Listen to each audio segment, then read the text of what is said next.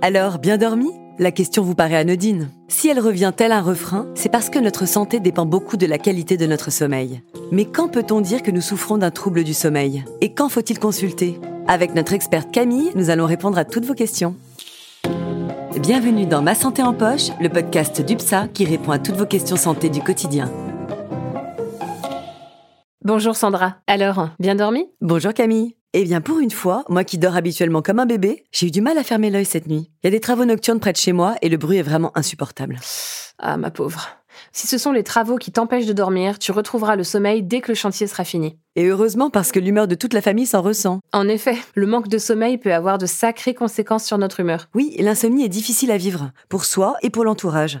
J'en sais quelque chose, mon mari est parfois insomniaque. Ceci dit, les troubles du sommeil ne se résument pas qu'à l'insomnie. Il en existe plusieurs sortes. Ah, ça m'intéresse de les connaître, parce que j'aimerais mieux comprendre pourquoi avoir un bon sommeil est parfois si difficile. D'ailleurs, tu parles d'une notion intéressante, un bon sommeil.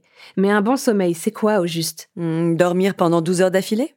Je plaisante, mais il y a des petits et des gros dormeurs, non? Tout à fait. Nous ne sommes pas égaux devant le sommeil. Et au cours de la vie, notre sommeil évolue aussi. À mesure que nous avançons en âge, le sommeil se fait plus léger. Mais on peut quand même donner quelques repères. Et contrairement à ce que l'on a tendance à penser, le critère numéro un n'est pas le nombre d'heures de sommeil. C'est la qualité plus que la quantité qui compte donc? Mais 4 heures par nuit, c'est quand même un peu juste. Oui, 4 heures, c'est pas assez. En moyenne, on estime qu'il faut au moins 7 heures de sommeil par nuit pour bien récupérer. Or, plus d'un tiers des Français dort moins de 6 heures par nuit. Effectivement. Sinon, comment je peux réellement savoir si j'ai une bonne qualité de sommeil? Pour répondre à ta question et pour savoir si on a un bon sommeil, la Fondation nationale du sommeil aux États-Unis a identifié trois repères simples à suivre.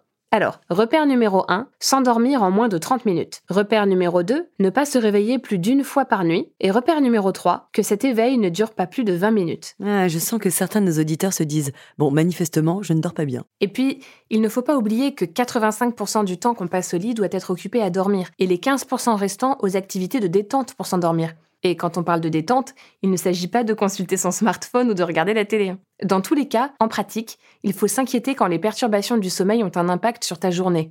Comme est-ce que tu te sens fatigué dès le matin? Tu somnoles dans la journée? Tu as du mal à te concentrer, à fixer ton attention? Tu as des troubles de la mémoire?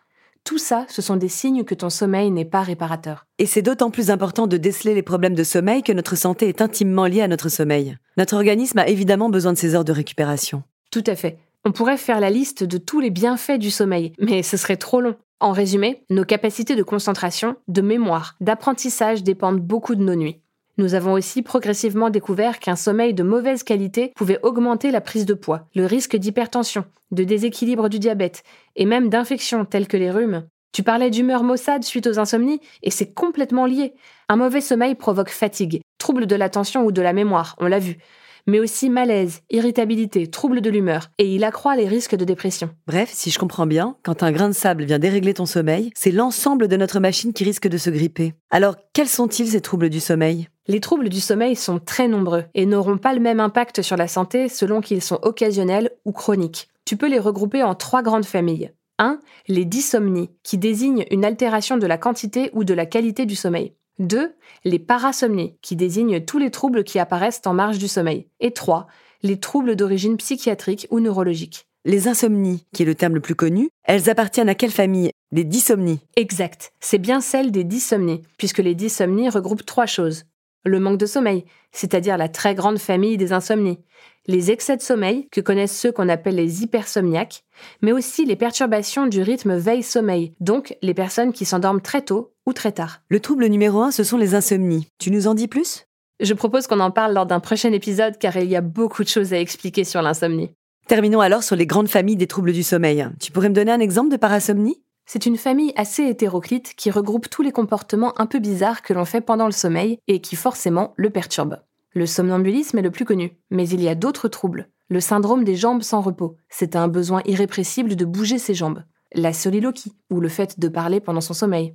L'énurésie, c'est-à-dire faire pipi au lit. Ou encore les terreurs nocturnes dont les enfants sont très sujets. Dans la catégorie parasomnie, il ne faut pas oublier les apnées du sommeil. Ces pauses respiratoires involontaires qui peuvent être dues à un surpoids ou à des antécédents ORL et qui concernent près d'un tiers des plus de 65 ans. Mais la liste n'est pas exhaustive et il existe d'autres troubles parmi les parasomnies. Et les troubles d'origine psychiatrique ou neurologique, qu'est-ce que c'est concrètement? C'est quand une maladie perturbe le sommeil. La dépression est souvent en cause, mais les migraines ou encore la maladie de Parkinson peuvent aussi être à l'origine du problème. Alors à quel moment il faut aller consulter? Je ne peux pas te dire à partir de quand précisément on franchit la ligne et à partir de quand un trouble du sommeil devient pathologique. Pour faire simple, il faut consulter quand les perturbations du sommeil ont un impact sur la journée. Donc Donc si après sa nuit on a du mal à se concentrer, si on a des troubles de mémoire, si on se sent fatigué. Et on va voir un spécialiste du sommeil directement? Non. Dans un premier temps, le généraliste fera très bien l'affaire. Parmi tous les troubles du sommeil, et nous avons vu qu'ils étaient nombreux, il va essayer de trouver celui qui a tendance à te gâcher la vie et pourra identifier avec toi si tu as par exemple des habitudes de vie qui peuvent en être la cause. S'il détecte une insomnie, ton médecin peut te demander de tenir pendant 3 ou 4 semaines ce qu'on appelle un agenda du sommeil, sur lequel tu noteras tes heures de coucher et de lever, le nombre de réveils, ainsi que la perception que tu as de chaque nuit. Est-ce que tu as l'impression d'avoir passé une bonne nuit Ou bien était-elle peu réparatrice? Le recours à un spécialiste n'est en fait justifié que si le problème de sommeil n'est pas résolu avec un traitement bien suivi, ou si d'autres causes sont suspectées. Par exemple, un trouble cardiaque qui survient pendant la nuit. Il va te prescrire des examens plus poussés. Comme dormir avec plein de capteurs sur la tête pour tout savoir de mes nuits La polysomnographie, c'est le nom de l'examen dont tu parles, permet d'enregistrer l'activité électrique du cerveau, les mouvements des yeux, le tonus musculaire du menton et l'activité cardiaque. Bref, des éléments qui nous permettent de mieux comprendre ton trouble du sommeil. Elle n'est effectivement pratiquée que si le trouble du sommeil persiste et que le médecin n'a pas trouvé l'origine du problème. Et donc j'imagine que donner des somnifères dès la première consultation, c'est aussi brûler les étapes. Oui, la prescription systématique de somnifères, et notamment chez les personnes âgées, est à proscrire. Elle a trop d'effets secondaires, et pour rétablir une bonne qualité de sommeil, il suffit parfois de modifier ses habitudes de vie. Très bien, alors on commence par quoi? Déjà, on modifie ce qu'on mange avant d'aller se coucher. Tu peux fortement limiter, voire dire adieu aux excitants, comme le café, le thé, les sodas à base de caféine et l'alcool. Également, exite les dîners copieux. Le soir, on mange léger. Et c'est pas plus mal pour la ligne. On entend aussi beaucoup parler des écrans qui perturberaient le sommeil. Ce que tu mentionnes est un vrai problème, car aujourd'hui, on consulte sans cesse et tout au long de la journée nos portables, ordinateurs, tablettes, jusqu'au lit avant de dormir. Une personne sur cinq pense, à tort, que l'utilisation des nouvelles technologies le soir est bonne, et c'est d'autant plus le cas pour les jeunes entre 18 et 34 ans. Mais la consultation des écrans, quel que soit l'âge, est très mauvaise pour notre sommeil. Toutes les stimulations auditives et visuelles, comme la lumière bleue qui est émise par les écrans, les stimulations du cerveau, tout ceci empêche la sécrétion de la mélatonine, qui est l'hormone du sommeil, et crée de l'hyper-éveil. Ça vaut pour les smartphones, tablettes, ordinateurs, mais aussi pour la télé. Le message est clair, aucun écran avant de dormir. En fait, on a besoin d'être mis en condition pour bien dormir. Ça veut dire créer un environnement favorable dans sa chambre. L'obscurité favorisant la sécrétion de la mélatonine, on limite tout ce qui émet de la lumière. On limite aussi au maximum les bruits, peut-être grâce à des bouchons d'oreilles.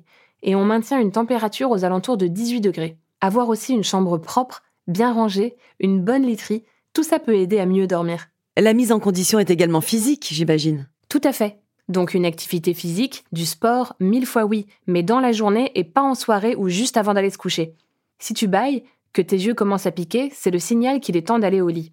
C'est important aussi d'instaurer des rites avant de se coucher et de garder un rythme régulier de coucher et de lever, y compris le week-end. Et si je suis fatiguée dans la journée, que penses-tu de faire une sieste? Oui, ça peut être une bonne idée, mais il faut faire une sieste qui durera entre 5 à 20 minutes maximum et en début d'après-midi. Elle permettra de rattraper un sommeil nocturne insuffisant et d'atténuer la fatigue. Mais si malgré tout cela, nos auditeurs ne retrouvent pas le sommeil, quelles autres solutions peuvent être envisagées? Le pharmacien peut déjà conseiller un sédatif léger. Et avant de passer au somnifère, il existe aussi des techniques dites non médicamenteuses qui méritent d'être testées. Il faudra que nous y consacrions un podcast entier, mais globalement, toutes les techniques de gestion du stress, comme la sophrologie, mais aussi les thérapies de prise en charge des troubles psychologiques, sont recommandées dans les troubles du sommeil, à condition évidemment que l'origine du problème ait été identifiée.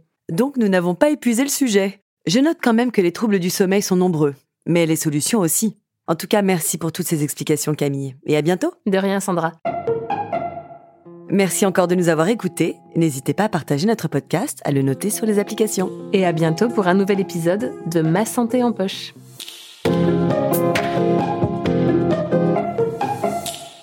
Ah, UPSA